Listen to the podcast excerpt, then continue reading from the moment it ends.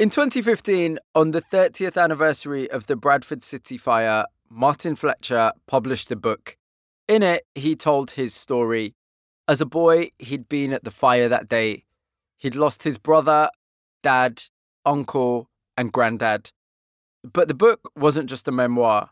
It covered the work Martin had been doing in trying to find out what had really happened. Martin points out that Bradford City's former chairman, Stafford Heginbotham, had been linked to at least eight other fires. Many of those fires led to insurance payouts, money that went to Heginbotham or his company. This was all going on before the fire at Valley Parade. We thought we'd put it to bed. And then suddenly, the Guardian and this chap who wrote the book suddenly came out.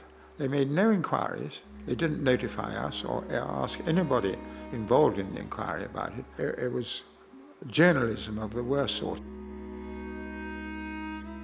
That's Sir Oliver Popplewell, who led the inquiry into the fire. It concluded it was started when a dropped cigarette or match lit rubbish underneath the wooden stand. It was an accident. That was the long and short of it. Sir Popplewell is now 95 I went to meet him at his London chambers.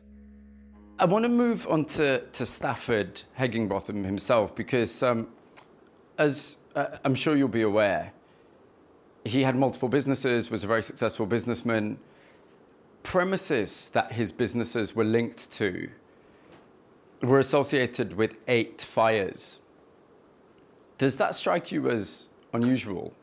It came as, uh, as, as a surprise but once the insurers, they insured him because they were perfectly satisfied, obviously, that there was nothing untoward about the previous fires. The insurers believed there was nothing untoward. Well, they, they, if they didn't, if they didn't believe that, they wouldn't have insured him. Do you acknowledge, though, that of course there's a difference between the resources that an insurance company will put into assessing whether someone is, is reliable or if something untoward is going on, and the resources that the police would put into an inquiry after you know a, a fire that resulted in the death of over 50 people. In this case, the insur- insurers had a real financial interest. At the end of the last episode, you heard how the journalist Paul Foot uncovered Stafford Heginbotham's link to multiple fires prior to the inquiry. Paul assumed it was important information, writing no doubt this matter will be considered by the Popplewell inquiry, but that wasn't the case. So, were you relying on the conclusions of the insurers then? Not at the time, because we didn't know about this. The police gave their evidence about what had happened, um, and they, they, they, they, didn't mention uh, anything about his previous uh, cases. So, it's a really interesting point. Do you think you just said you didn't know about the the links to, to multiple fires. If you had have known that at the time that evidence would have been taken or was taken, would you have considered that? And, and if I was told that the insurers had, knowing this, had agreed to uh, insure the ground, had agreed to represent Mr. Heginbotham at the inquiry, had agreed to pay thousands, if not millions, of pounds for compensation I would have accepted it. Insurers aren't, aren't bloody fools and they don't dish out money. The not, insurers uh, could have repudiated if they'd found anything at the inquiry which led them then to suspect uh, sabotage, uh, uh arson. I understand. So, you, so there's a there's a kind of reliance upon the conclusions that the insurance companies made. Well, of course.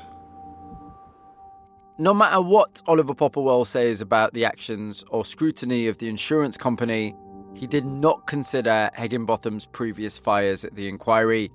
That's just a fact, and a pretty uncomfortable one, I reckon, but not for Popplewell. I mean, this is the simplest case.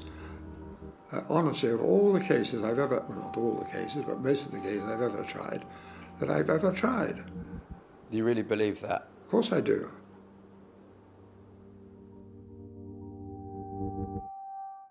One of the simplest cases he's ever tried.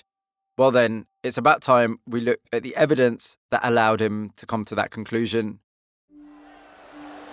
People are spilling onto the pitch. We can see the flames going up into the air there. Take their time. Don't rush. Don't push. Wait for the kiddies.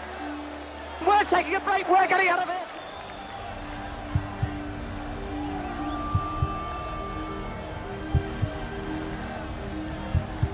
From What's the Story Sounds, this is 900 Degrees. I'm Mobeen Azhar. Chapter 5 A Dropped Cigarette.